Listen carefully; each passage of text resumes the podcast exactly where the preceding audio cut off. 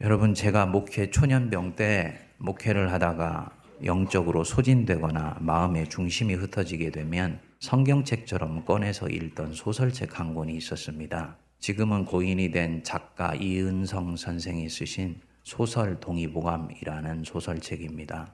조선시대 의성이었던 허준 선생이 병자들을 대하면서 자기 인생 살아가는 모습을 보노라면 영혼의 의사가 되는 목사가 어떻게 예수님의 마음으로 목회해야 되는지, 어떻게 성도를 섬기며 주님을 쫓아가야 되는지 새롭게 깨닫게 되면서 흩어져 있던 삶의 중심이 다시 잡히고 정신 세계가 질서를 잡아가는 것들을 경험하곤 했었습니다. 허준이 스승 유이택에서 의술을 배우는 중에 하루는 방 안에서 스승이 아들 유도지에게 의원의 길에 대해서 가르치는 것을 귀동냥으로 듣게 됩니다. 하여 의원이 의원이고자 하는 공부의 시초는 1592가지의 약재 이름을 외우며 그 약재 시고 달고 짠 맛과 인체에 미치는 영향이며 사람이 나서 살다가 늙어 병드는 모든 이치를 깨달아 알았다 하여도 네가 한 가지를 깨닫지 못하고는 진실로 의원일 수가 없다. 비록 그가 동서고금의 의서에 막히는 바가 없고 온갖 의수를 통달했다 할지라도 이 한 가지를 깨달아 알지 못하면 그는 참 의원일 수가 없어. 이렇게 아버지가 아들에게 가르칩니다. 아들 유도지가 묻습니다. 그것이 무엇이오니까 무엇이기에 의원에 관한 모든 술과 지식을 갖추어도 이것이 없으면 의원이 될 수가 없는 것입니까? 그랬더니 아버지가 대답해 줍니다. 그것은 사랑이다. 병들어 앓는 일을 불쌍히 여기고 동정하는 마음, 그것이 있을 때 의원이야. 오늘날 세간의 큰 교회들이 이런저런 일로 지탄을 많이 받고 있습니다만 제가 개척교회도 섬겨보고 중견교회도 섬겨보고 큰 교회라는 곳 목회도 해봤습니다. 그렇지만은 제 경험에 의하면 교회의 크기가 좋은 교회와 나쁜 교회를 구분하는 것이 아니더라고요. 큰 교회 문제가 생기는 것은 대형화되었기 때문에 문제가 되는 것이 아니고 대형화되면 반드시 찾아오는 약점을 극복하지 못했기 때문에 문제가 생기게 됩니다. 그 약점이 뭐냐? 제도와 행정과 시스템에 의해서 움직이게 되면서 한 영혼 한 영혼에 대한 관심이 사라져 버리는 것입니다. 교회가 영성과 인격적 만남에 의해서 움직이지 않고 제도와 시스템으로 움직이기 시작하면서 병폐가 생깁니다. 물론 이런 것도 필요하지요. 그렇지만 그 모든 것들은 영성의 흐름 속에서 C줄과 날줄로 서로 연결되어 있을 때 교회가 제 기능을 하는 거예요. 만일에 그렇지 못하게 되면 교회가 덩치는 유지하고 교인들 숫자는 유지할 수 있을지 모르지만 주님께서 기뻐하시는 목양이 일어나지를 않아서 교인들이 변화되지도 않고 죄인들이 회개하여서 새롭게 되는 역사가 그 공동체 안에 일어나지를 않습니다. 자연히 교회도 자라가지를 않게 됩니다. 예수 그리스도께서 기뻐하시는 교회, 주님의 교회가 되려면 목회자부터 장로들, 모든 교회 일꾼들이 그 영적 민초들의 심령 속으로 파고 들어가는 목양이 이루어져야지 됩니다. 목회가 떠 있으면 안 되고요. 성도들의 심령, 심령 속에 일어나는 작고 미세하며 섬세한 것들에까지 반응해 주려고 하는 그런 목양이 이루어졌을 때 그 돌봄을 받는 사람이 변화되고 성장하고 성숙하는 역사가 일어나면서 교회도 자연스럽게 자라가게 됩니다. 오늘 우리가 묵상하는 본문은 사람의 영혼을 울리는 깊은 말씀이면서 동시에 그 의미를 곱씹어 보면 기독교 복음의 진수가 들어있는 위대한 본문 말씀입니다. 우리 성도들 중에 많은 분들은 잃은 양의 비유를 잃어버린 사람들 밖에 나가서 전도해서 구원하는 본문으로 생각을 하는데 그것도 맞는 말씀입니다만 밖으로 나가는 내면의 동기와 가슴 속에 있는 불을 예수님은 먼저 가르쳐 주시려고 그러는 거예요. 비유는 죄인들을 영접하고 그들과 음식을 먹는 예수님을 보면서 바리새인들과 사두개인들이 이를 비난하는 데서부터 시작이 됩니다.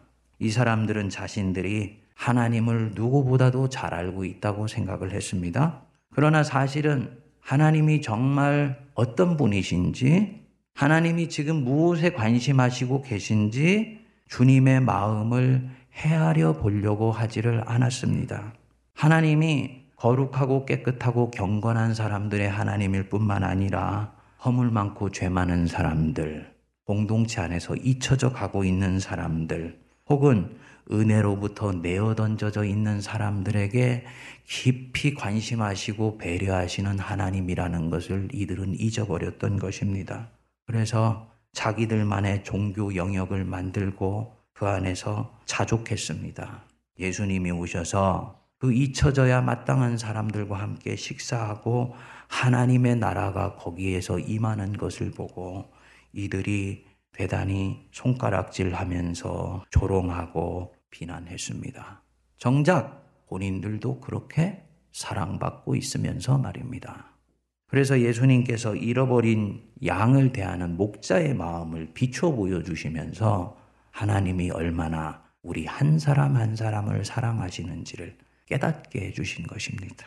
여러분은 하나님이 여러분들을 얼마나 사랑하시는지 잘 알고 계세요? 오늘 여기 보시면 하나님이 어떤 분이신지가 나와 있습니다. 우리 15장 4절 같이 읽겠습니다. 너희 중에 어떤 사람이 양 100마리가 있는데 그 중에 하나를 잃으면 99마리를 들에 두고 그 잃은 것을 찾아내기까지 찾아다니지 아니하겠느냐. 양 100마리 있으면 목자는 그 한 마리를 찾기 위해서 99마리 들에 두고 잃은 것 찾아다니기까지 찾아다니지 않겠느냐? 헬라 원어 성경에는 한글 개혁 개정처럼 찾는다는 말이 두 번 반복해서 나오지 않습니다. 원문을 번역하면 그것을 찾을 때까지 헤매이지 않겠느냐라고 번역하는 것이 온당합니다. 당시의 목자는 양 한 마리에 대해서 책임을 졌습니다. 주인이 자기에게 맡긴 양떼들 책임을 져서 한 마리가 만일에 실종되거나 없어지면 그것에 대한 증거라도 가지고 주인에게 가야 되기 때문이에요. 그래서 한 마리를 잃으면 그들은 그 양의 발자취를 쫓아서 산을 넘고 계곡을 건너곤 합니다. 양 한 마리를 위해서 생명의 위협을 무릅쓰는 일들이 대단히 많았습니다. 주인이 자기 양떼를 쳐줄 목자를 찾게 되면 면접을 보는데 마지막에 주인이 그 목자에게 요청을 합니다. 우통을 벗어보세요. 우통을 벗어서 우통에 상처가 많고 온갖 종류의 흉터가 많으면 그 사람은 양을 위해서 자기 가슴팍에 상처를 기꺼이 감당한 삶의 흔적을 갖는 선한 목자라고 생각하고 그를 뽑았다고 그래요. 그래서 이 목자라면 당연히 그는 한 마리를 찾기 위해서 산과 들을 헤매고 다니는 것입니다. 이렇게 하는 데는 이유가 있어요. 이 양은 소나 염소와 마찬가지로 되새김질을 하는 동물입니다. 앞위가 있고 뒷위가 있어요. 그래서 되새김질을 하는데 특이하게도 다리는 짧고 가늘고 몸집은 크잖아요. 그래서 혼자서는 제대로 걷지를 못합니다. 그러니까 항상 무리를 지어서 같이 걸으면서 옆에 있는 친구가 서로가 넘어지지 않도록 이렇게 받쳐주면서 길을 가는 거예요. 근데 그 길을 가는 중에 꼭 그 목자 안 따라가는 이상한 양이 한 마리씩 있지 않습니까? 그 양이 원래 가야 되는 길에서 일탈을 해서 엉뚱한 곳으로 가게 되면 이놈은 조금만 비탈길만 나와도 띠뚱띠뚱 거리다가 옆으로 팩 꼬꾸라지는 거예요. 그러면 뒷위가 앞위를 누르기 시작해서 엄청난 압박감을 느끼고 그 고통에 오래 가지를 못하고 숨을 거두게 됩니다. 그러니까 이러한 양의 생리를 잘하는 목자는 한 마리의 양이 없어지게 되면 그 양이 당할 고통, 그 양에게 곧 임할 그 죽음이 자기에게 살아있는 현실로 다가오기 때문에 죽어가는 양을 참아 기다릴 수가 없어서 멀쩡한 양 아흔 아홉 마리를 있는 그 자리에다 두고 한 마리를 찾아 나선다는 거예요. 그리고 그 한 마리의 양을 찾아 나서는 목자의 심정이 우리 하나님의 마음이다. 여러분, 부모가 자식을 보면서 애간장이 녹아 날아간다 그러잖아요. 이게 실제 생명의 세계에서 일어난다고 그럽니다. 그 새끼 사슴과 엄마 사슴이 길을 가다가 인간이 놓은 덫에 의해서 새끼 사슴이 덫에 걸리면 엄마 사슴이 어떻게 해줄 수가 없는 가운데서 주변만 맴돌면서 안절부절 못하는 거예요. 근데 때마침 포수가 와서 그 새끼 사슴과 엄마 사슴을 같이 잡아가지고 나중에 해부를 해보면요. 엄마 사슴의 속이 새카맣게 타들어가 있다 그럽니다. 애간장이 녹아들고 타들어간다 이 말이 그냥 은유적 표현이 아니고 실제로 생명에서 일어나는 일이에요. 동물도 그러하고 사람도 그러할진데 하물며 자기 형상으로 만드신 인간을 대하는 하나님의 마음이야 오죽하겠습니까?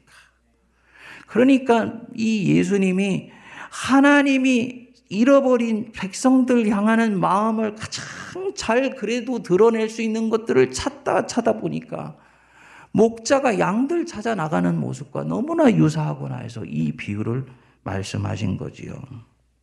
근데 여러분들이 들에 두고라는 구절에 좀 더 머물러 보십시오. 이상하지요. 생각해 보세요. 아흔아홉 마리를 들에 두고 한 마리를 찾아 나섰는데 한 마리는 정작 찾았는데 들에 있던 아흔아홉 마리가 이리 때에 의해서 노략질 당해서 흩어져 버리거나 상처를 받거나 죽어버리면 어떻게 합니까? 그 목자가 진짜 선한 목자 맞나요? 선한 목자 아니죠. 그런데 예수님은 그가 목자라면 그는 당연히 아흔아홉 마리 들에 두고 한 마리 찾아서 나선다는 거예요. 이해가 안 되죠. 그래서 이걸 이해시키기 위해서 몇몇 주석은 그런 얘기를 합니다. 여기서 이 들은 에레모스 광야가 아니고 아마도 목초지일 것이다. 그래서 아흔아홉 마리 목초지에 놔도 안전하기 때문에 그 목자는 한 마리 찾아 나설 것이다. 이렇게 얘기하는 사람도 있고 또 어떤 설교자는 목자가 자기 보조 목자에게 아흔아홉 마리 맡기고 한 마리 찾으러 나갔을 거다. 이렇게 얘기하는 사람도 있어요.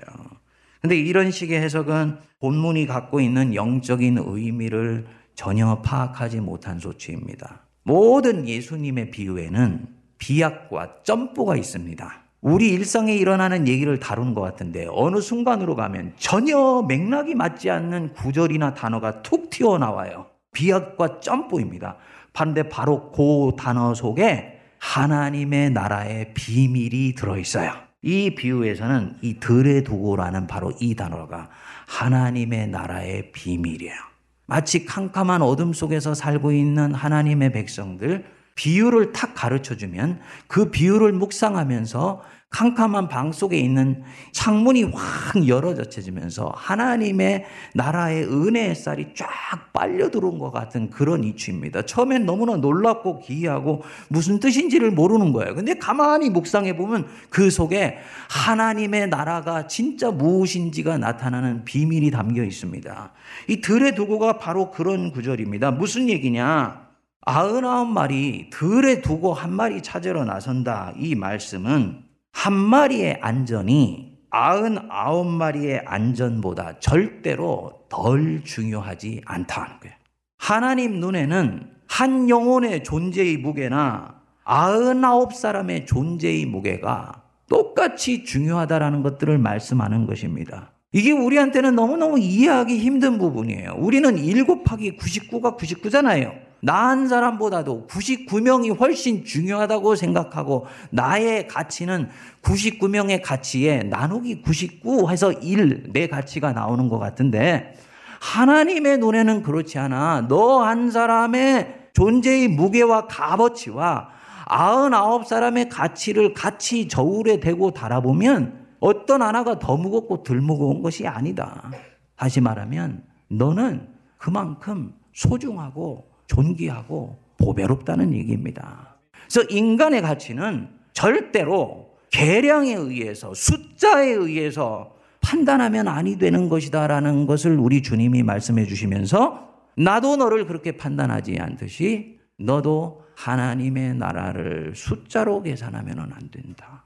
실용성이 있는가 없는가, 효율성이 있는가 없는가, 이렇게 했을 때 어떻게 더 효과가 드러나는가 안 드러나는가, 이걸로 하나님의 나라를 생각하는 것이 아니라는 거예요. 생명의 가치라는 것은 양에 의해 결정되는 것이 아니고 질에 의해서 결정되는 것이라는 것을 말씀해 주는 것입니다. 그렇기 때문에 아흔아홉 마리를 기꺼이 들에 두고도 그 한 마리를 찾아 나가는 그것이 바로 하나님의 나라의 목자고 하나님 백성들의 길이라는 거지요.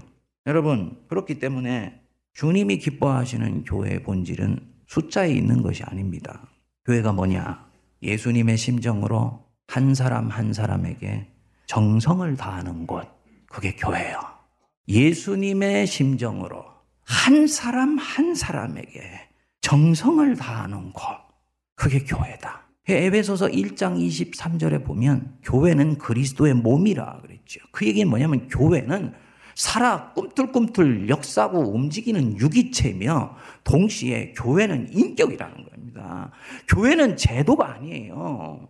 교회는 건물이 아닙니다. 교회는 시스템이 아니에요. 그게 다 필요하지만 그 모든 것들은 인격이 되시는 예수 그리스도가 살아 역사하시는 곳이 교회고 그 예수 그리스도를 주님으로 모신 사람들이 인격적으로 만나서 교제하고 사귀고 사랑하며 한 영혼에 대한 깊은 관심을 통해서 한 사람의 영혼이 자라나고 꽃피게 만들어주는 곳이 교회예요. 그래서 하나님이 영광을 받으신다. 어떨 때 하나님이 영광 받으시냐? 초대교회 때 이레니오스라는 교부가 그런 얘기를 했습니다. 하나님은 죽어 있었던 한 영혼의 꽃이 피어나기 시작할 때 영광을 받으신다. 제가 전임 전도사 시절에 개척하는 교회를 섬길 때였습니다. 여느 개척교회 목회자처럼 교회 행정도 하고 교구도 섬기고 청년부도 섬기면서 정신없이 바쁜 시절을 보낼 때였습니다. 어느 날 제가 맡고 있는 교구의 성도님 한 분이 저를 찾아와서 부탁을 하더라고요. 전도사님, 이번 주 토요일에 저희 부부가 여의도에서 자그마한 음식점을 하나 내는데 개업 예배를 좀 인도해 주실 수 있습니까? 묻더라고요. 그래서 예배가 몇 시입니까? 하고 물었더니 오후 3시입니다. 그래요. 청년부 예배가 오후 5시에 있었습니다.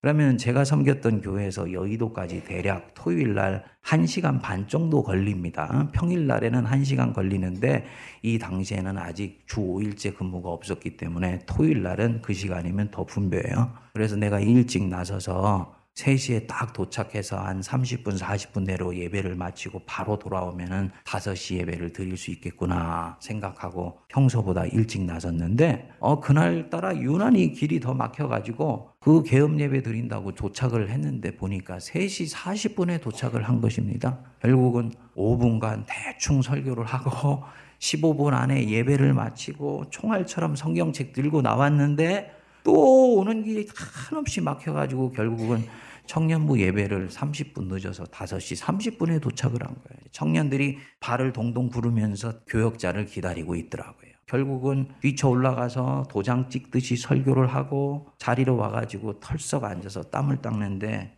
제 가슴에 이유를 알 수 없는 서글픔 같은 것들이 확 밀려오더라고요. 5분 설교하려고 길바닥에서 4시간을 허비를 했구나. 정말 내가 젊은 시절을 이렇게 보내는 것이 온당한가 이런 마음이 찾아오더라고요. 이런 일들이 그전부터 이렇게 반복되면서 마침내 제 마음에 의구심이나 회한 같은 것들이 들었던 것이죠. 그 여파 때문인지 다음날 주일도 예배를 무덤덤하게 섬기고 후임 전도사들한테 뒷일을 맡기고 평소보다 일찍 들어왔는데 사모가 저한테 그러더라고요. 어저께 당신이 개업 예배 인도했던 집 있잖아요. 응, 그래. 자매가 그러는데 남편이 당신 설교를 듣고 은혜를 많이 받았대요. 이제 제대로 한번 예수 믿어보겠다고 열심히 살아보겠다고 결심을 했다고 그럽니다. 사실은 그 자매가 남편 때문에 소가리를 많이 했었거든요. 그렇게 얘기를 하는 거예요. 제가 그 얘기를 듣는데 뒤통수를 몽둥이로 팍 한 방 맞는 느낌이 들었던 것입니다. 그랬구나. 내가 잘못 생각했었구나. 하나님은 그것이 5분이건 5초건 한 사람의 인생에 희망과 새로운 결심을 불러 일으키시려고 나를 쓰시기를 원했는데 나는 5분 설교하려고 4시간을 날려보냈다고 목회자로서의 이 길에 대해서 고개를 갸우뚱거려 버렸구나. 이런 마음이 들었던 것입니다. 여러분, 제가 무슨 능력 있는 설교자라고 5분 안에 한 사람의 인생의 방향성을 돌려놓겠습니까? 목자 대신 하나님이 한 사람의 인생을 너무나 불쌍히 여기시고 그를 불쌍히 여기는 그 아내의 기도를 들으시고 한 사람의 그 방황의 세월을 아셔서 5분 동안의 거친 메시지를 통해 그 사람 속에 심령의 역사를 불러 일으켜 주셨던 것이지요. 저는 그날 하나님께 목회가 무엇인지 배웠어요. 하나님께. 너 이상학 목회 절대로 숫자 노름하는 거 아니다. 너 네가 앞으로 목회할 때 이런 일이 비일비재할 텐데 너 그때마다 네가 시간 얼마를 썼는데 네가 거기에 무슨 효과가 있고 효율성이 있고 이거 따지는 거 내가 절대로 기뻐하는 목회 아니다. 우리 주님한테 제가 그날 그것을 배웠습니다. 여러분, 우리가 이미 그렇게 해서 하나님의 감당할 수 없는 사랑을 받아서 자녀가 된 것 아닙니까? 하나님이 우리를 사랑하시되 한 사람 한 사람을 사랑하셔서 우리를 하나님의 자녀로 삼아 주셨어요. 교인들이 착각하면 안 됩니다. 가만히 보면요. 자기가 예수 믿는 게 당연한 거예요. 왜 예수 믿는 게 당연합니까? 하나님이 믿는 부모에게서 태어나게 해주셨으니까 예수 믿는 것이지. 어떻게 예수 믿는 것이 당연한 것입니까? 나이가 들어서 모태신앙이지만 주님의 품을 떠나는 사람들이 사방에 깔렸습니다. 근데 이 자리에 와서 예배 드리고 보이지 않는 하나님을 육을 입고 사는 죄인들이 예배할 수 있다는 이 자체가 당연한 것입니까? 주님이 은혜를 베풀어 주셔서 그분이 은혜로 나를 지금 품어 주시고 있기 때문에 내가 주님 앞에 예배 드릴 수 있는 거예요. 이 부족하고 연약하며 죄 많은 입술로 하나님을 부를 수 있는 거예요. 이게 어떻게 당연한 것입니까?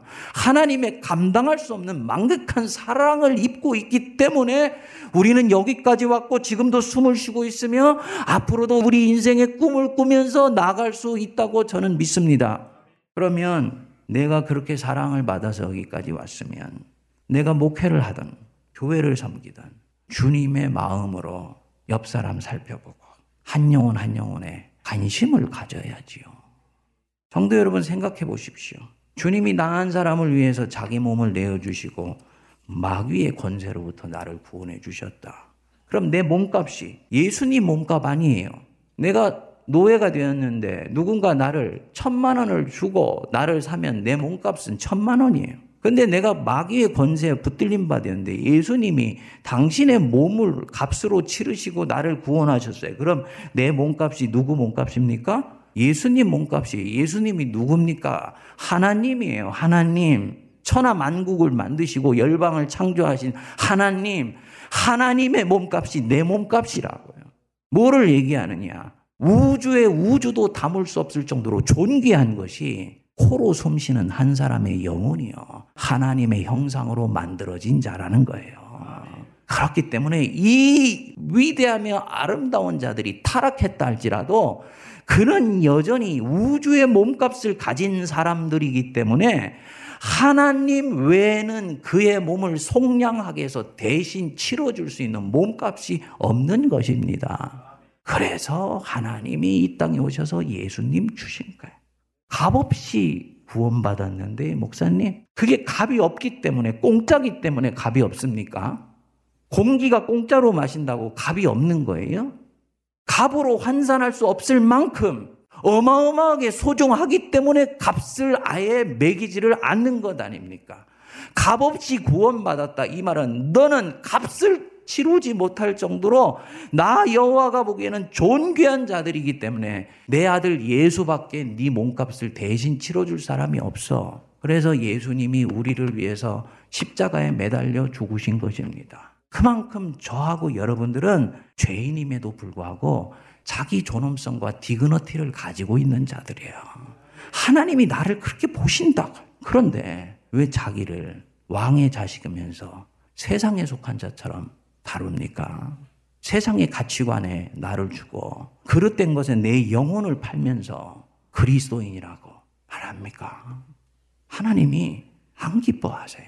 내가 진정으로 주님의 이름으로 살며 양심을 팔지 않으며 세상의 그릇된 것에 대해서 굽히지 아니하고 그리스도인으로 순전하게 사는 것은 죽어서 천국 가기 위해서가 아니라 이미 나를 위해서 십자가에 매달려 죽으시고 나를 속량하실 정도로 내가 존귀한 자로 받아들여졌기 때문에 하나님의 존엄성을 잊고 사는 내가 어둠의 자식처럼 나는 처신할 수 없다는 자기에 대한 진정한 가치의 깨달음에서 오는 것입니다. 그렇기 때문에 99마리를 들에 두고 한 마리를 찾으러 나갈 수가 있는 거예요. 저는 우리 후배 목사님들한테 그런 얘기를 합니다. 적용을 달리해서 교회가 여러분들을 어떻게 대하고 성도가 여러분들을 어떻게 대할지라도 목사는 목사다. 누가 어떻게 대할지라도 목사는 목사 자신이 자기의 존엄성과 디그너티를 버리는 순간 그는 하나님의 일을 감당할 수 있는 자격이 되지 않아. 목사로서의 긍지와 자부심을 가지세요. 제가 얘기를 합니다. 여러분, 성도로서의 긍지와 자부심 가지시기 바랍니다. 그리고 내가 이만큼 존귀한 것처럼 내 옆에 있는 사람도 존귀하게 여겨주십시오. 한 영혼 한 영혼에 대해서 정성을 다해야 돼. 큰 교회 약점이 뭐냐? 자기가 신경 안 써도 사람은 얼마든지 온다고 보는 거야. 그래서 사람 귀한 줄을 몰라요. 여러분들이 개척교회를 섬겨보셔야 돼. 개척교회를 가면요. 목사님들이 얼마나 한 영혼을 귀하게 여기는지 동네 개 한 마리가 예배당에만 들어와도 할렐루야 부른다. 그런데 교회가 크니까 사람이 드나드는 것을 귀하게 여기지를 않아. 새로운 사람이 내 옆에 와 있는 것에 대해서 조금 더 경이로운 눈으로 바라볼 수 있는 이 안목을 어느 순간부터 잃어버렸습니다. 서로가 서로에 대해서 얼마나 냉랭하고 무관심한 줄 모릅니다. 자기는 하나님이 감당할 수 없는 망극한 사랑으로 구원을 받았으면서 아무 사랑도 받지 못한 사람처럼 다른 사람들을 대해요. 예수님은 한 사람 한 사람에게 집중하시는데 예수님을 머리로 섬기는 성도들이 연약한 한 사람이 눈에 들어오지를 않습니다. 공동체 안에 힘없고 백없고 연줄이 없는 한 영혼에게 관심 갖지를 않습니다. 교회 성장을 위해서 새 가족을 배려합니다.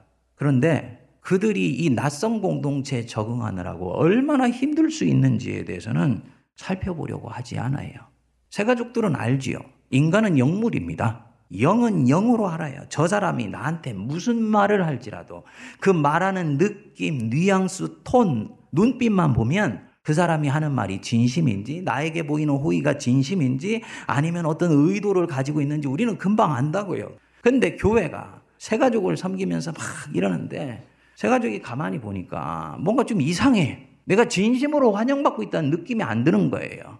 교회는 어떻게 생각하냐? 이 사람 빨리 키워가지고 구역장 권차시켜가지고 일시켜야지.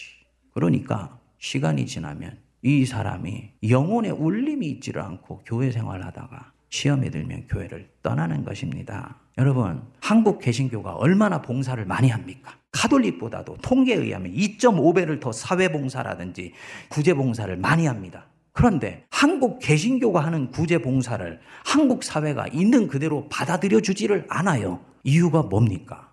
한국 개신교가 봉사하는 부분이 한 영혼을 존귀히 여기는 마음으로 그들을 진정으로 섬기는 마음으로 봉사하는 것이 아니고 교회의 성장과 교회의 부흥을 위한 수단으로 봉사를 생각하는데 인간은 영물이기 때문에 그것을 캐치하고 안다는 거지요. 그렇기 때문에 받으면서도 기쁘지를 않은 거예요. 사랑하는 여러분, 이런 면에서 한 영혼 한 영혼에 대해서 진심으로 관심하는 저와 여러분 되시기를 바랍니다. 내가 그렇지 못하고 교회가 인격성을 잃어버리고 옆에 있는 사람을 무덤덤 험하고 무관심하게 되면 우리는 입으로는 예수님 사랑한다고 하지만 사실은 예수님의 마음과 멀어져 있으니까 그게 예수님을 배반하는 것이지 무엇이 예수님을 배반하는 것입니까? 통해야지요. 한국 교회 안에 있는 그릇된 세속적인 흐름 속에 나도 모르게 영혼을 맡겨서 주님 한 영혼을 관심하는 마음이 내 속에 사라져 버렸습니다. 예수 그리스도의 마음으로 사람을 대하는 마음이 내 안에 없어져 버렸습니다. 나를 불쌍히 여겨 주십시오. 통해해야 되지요. 우리 세문안교회는 이런 면에서 여태까지보다도 더욱더 우리 주변에 잊혀졌던 사람에 대해서 관심하는 교회가 될 수 있게 되기를 바랍니다. 우리 안에 목소리도 내지 못한 채 가만히 들어와 있는 작은 형제, 작은 자매의 관심과 그들의 아픔과 불편함에 대해서 귀 기울이셔야 돼요. 목사나 장로같이 힘 있는 사람이 말하고 은퇴하신 장로님들이나 연로하신 권사님들이 교회에 대해서 한마디 하는 것에 대해서는 정신을 바짝 곤두세워서 듣는데 교회 안에 힘이 없고 권력도 없고 문화적으로 소외되어 있는 사람들이 하는 한마디는 그다지 우리에게 중요한 것이 되지 못한다면 그것은 주님이 기뻐하는 교회로부터는 우리 부모로게 멀어져 있는 것입니다. 저는 이 부분에서 세모난 교회가 다시 시작할 수 있게 되기를 기도합니다. 세모난 교회 좋은 교회예요. 일반적인 평가가 그렇습니다. 그렇지만 좋은 교회가 아니라 주님 모실 때 위대한 교회를 만들어야 되지 않겠습니까? 우리만의 리그를 만들어서 그 리그 바깥에 있는 사람은 들어올 수 없는 문화적 환경을 만들면 그것은 잃어버린 한 사람을 배려하는 마음이 아닙니다. 예수를 안 믿는 사람들은 익숙한 것에 그냥 젖어 있는 것을 너무나도 편안하게 생각을 합니다. 그렇지만 예수 믿는 사람은 달라야 돼. 예수님이라면 지금 이 상황 속에서 어떻게 반응하실 것이며 예수님은 지금 이 상황을 어떻게 보실 것인가를 우리가 먼저 예수님께 물어야 돼요. 새로운 성도가 이 공동체에서 그것 때문에 그런 문화 때문에 너무너무나 낯설게 생각하고 자기가 이방인처럼 여겨지게 된다면 우리는 기꺼이 그런 익숙한 문화를 주님을 위해서 살포시 내려놓을 수 있을 때 그것이 예수 그리스도의 교회여 주님께서 기뻐하시는 교회인 줄 믿습니다. 이게 공교회예요. 공교회. 목사인 저부터 온매무새를 다시 고쳐매고 온 성도들을 위해서 잃어버린 양을 찾아 들판을 헤매고 다시지는 우리 주 예수 그리스도의 심장으로 교회를 살피고 돌보고 옆에 있는 한 사람 한 사람을 돌아보는 저와 여러분 되시기를 바랍니다. 여러분들이 우리는 무덤덤하게 와서 예배드리고 가는데 그날 한 사람이 세문안교회를 왔어요. 근데 그 사람은 살지 죽을지를 오늘 세문안교회 가서 예배 한번 드려보고 결정해야 되겠다 하고 온 거예요. 자기의 마음은 누구도 알아줄 수 없고 누구에게도 표현하지 않죠. 근데 예배 자리에 왔는데 나를 너무나 냉랭한 눈빛으로 대해주고 사랑의 공동체라고 모여있지만 그 말은 다 입으로만 내뱉는 말처럼 들리면 이 사람이 교회 문 밖을 나갈 때 사랑이 없는 세상이구나 하고 한강에 가서 자기 전신을 던진다. 주님이 그 핏값을 누구에게 요청하시겠습니까? 저와 여러분들에게 요청하는 거지요. 밖으로 목소리 외쳐지지 않았다고 그들이 말을 할 줄 모르는 게 아니고 밖으로 소리치지 않았다고 하여서 그들이 마음의 느낌과 감정이 없는 것이 아니고 다만 그들은 말할 수 있고 표현할 수 있는 공간과 자리를 갖고 있지를 못할 뿐이에요. 진정으로 예수를 믿는 공동체면 그렇게 우리 속에서 자기의 목소리를 내고 싶지만 내지 못하는 사람으로 하여금 안전한 공간을 만들어주고 그런 사람들의 그 영혼의 소리에 대해서 귀를 기울여주며 사실은 교회를 위해서 무엇인가 발전적인 것이 아닐지라도 그 소리를 귀 기울여 주는 것이 그 영혼을 피어나게 하는 일이면 그런 사람들을 위해서 교회가 환영하고 배려하고 열어주는 이런 공간을 만들 수 있을 때 그것이 하나님이 기뻐하시는 교회고 예수 그리스도를 주인으로 섬기는 교회인 줄 믿습니다. 이때까지보다도 더욱더 세문안교회가 한국의 어머니 교회면 어머니 교회답게 교회 성령의 훈풍이 불고 서로 사랑하고 서로 배려하고 서로에게 깊이 관심 갖는 아름다운 공동체 이뤄 나가시기를 주님의 이름으로 축복드립니다. 기도하겠습니다. 하나님 아버지 은혜를 감사합니다. 예수님이 이 땅에 펼쳐 보여주셨던 비유를 통하여 한 영혼을 향하시는 하나님의 마음을 알게 하여 주시고 내가 그렇게 하나님 앞에 발견되었으며 주님 앞에 뽑혀졌으며 주님의 사람으로 인쳐지게 된 것을 보게 하여 주심을 감사합니다. 우리 하나님 나를 그렇게 찾아오셔서 당신 품에 안아 주셨듯이 내 옆에 있는 한 지체를 향하는 마음이 애간장이 녹아내려 가셔서 그를 향해 가는 그 촉급하신 마음을 저희들도 살피게 하시고 주님 가 계신 그곳에 저희들의 마음도 가 있게 하여 주옵소서 주님이 기뻐하시는 곳에서 저희들 기뻐하게 하시고 주님이 아파하시는 곳에 저희 마음도 함께 상하게 하여 주시며 주님이 어깨 메고 즐거워하는 그 영혼을 살피고 돌보며 배려하는 일을 위해 우리의 안전하며 익숙한 자리를 기꺼이 떨치고 나올 수 있는 그리스도의 제자 공동체가 되게 하여 주옵소서. 예수님 이름으로 기도하옵나이다. 아멘.